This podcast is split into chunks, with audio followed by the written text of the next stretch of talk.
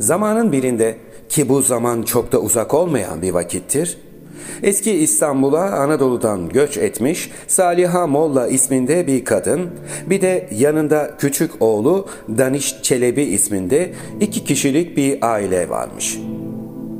İsterseniz hikayemize geçmeden önce biraz Saliha Hanım'dan bahsedeyim sizlere. Namından da anlayacağınız gibi Saliha Molla, derecesi ve ciheti belli bir ilim olan efsunlar, tılsımlar, büyüler, muskalar ilmini kendine yol seçmiş bir kişidir. Elindeki kitaplarla ve önceden öğrendiği bilgilerle etrafta cinler, periler diyarının sırrına ermiş olduğunu yayarak bir isim yapmıştır.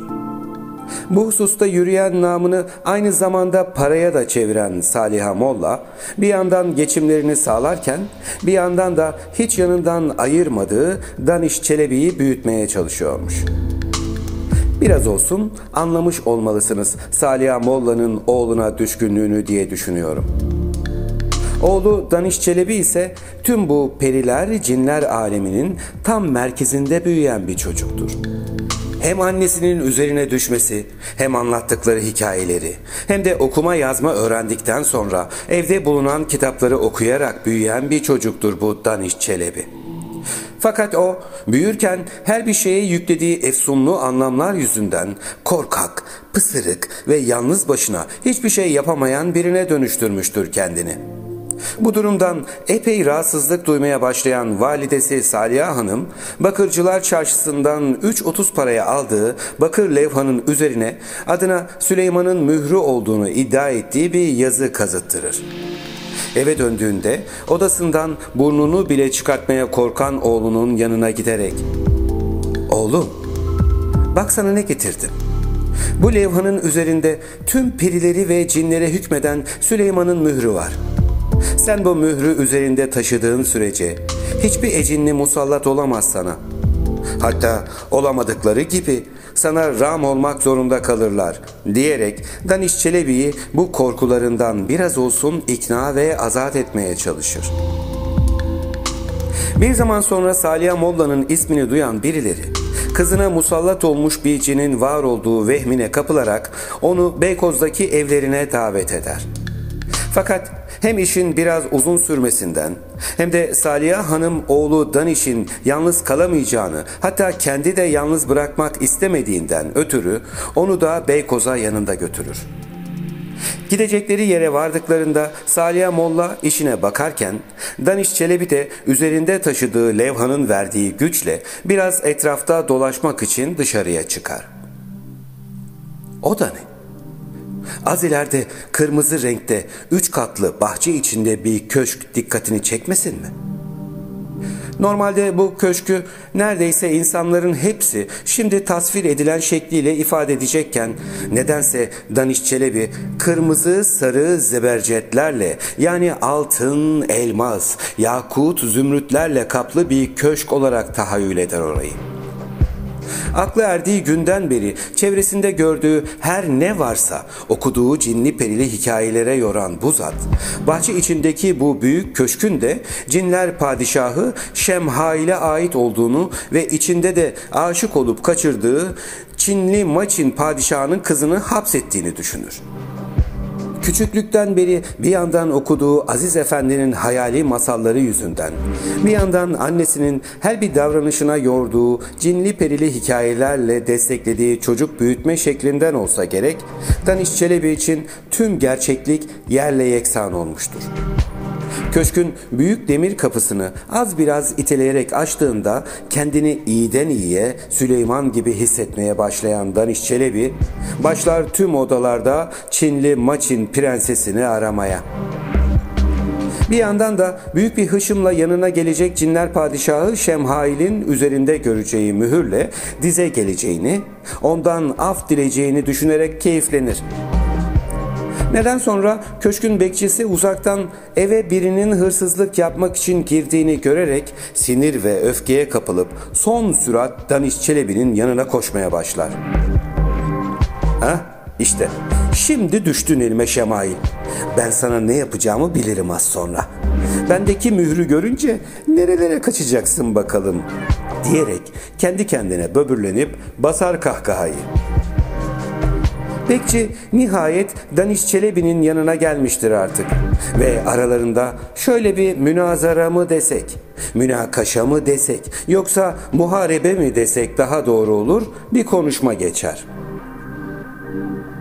"Bre, nabekar, burada ne işin var, ne arıyorsun?" "Karşındaki adama iyice bak da ona göre davran. Çinli Maçin padişahının kızını hangi odaya hapsedip sihirle uyuttu söyle bakayım." Nasıl? Çinli Maçin padişahının kızı mı? Sen deli misin, divane misin, bire melun? Divane sensin köpek. Sen cinler padişahı Şemhail değil misin? Üzerimde Mühr-i Süleyman olduğunu anlamadın mı yoksa? O nasıl la kırdı lan? Yoksa işi deliliğe vurarak elimden kurtulmayı mı düşünüyorsun? Diyerek sopaya davranır. Sakın ha! Bana elini kaldırayım deme. Sonra billah fena ederim seni. Demek oluyor ki sen cinler padişahı Şemhail değilsin de onun için üzerimdeki Mühr-i Süleyman'ı tanımıyorsun. Sen bu sarayın muhafazasına memurluk eden adi bir cinsin, sadece öyle, o kadar. Ben bekçiyim, bekçi. Cin min değilim.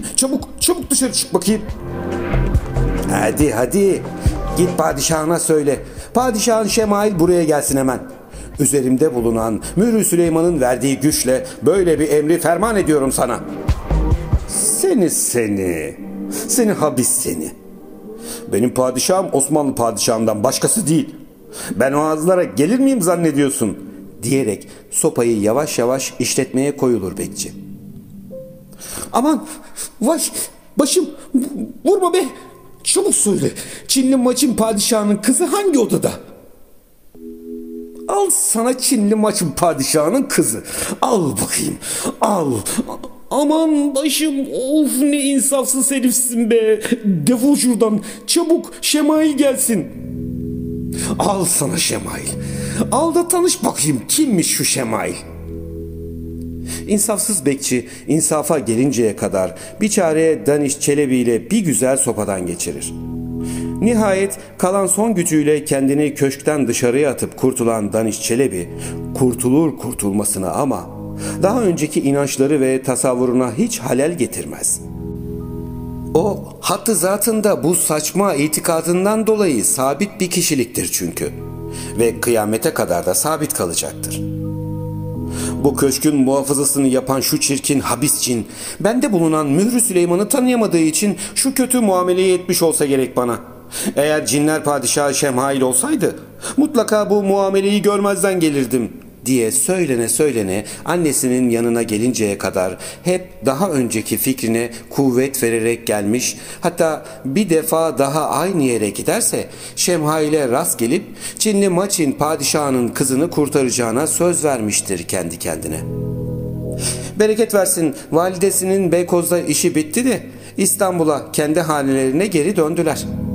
Yoksa Daniş Çelebi ikinci bir dayaktan kurtulamazdı maazallah.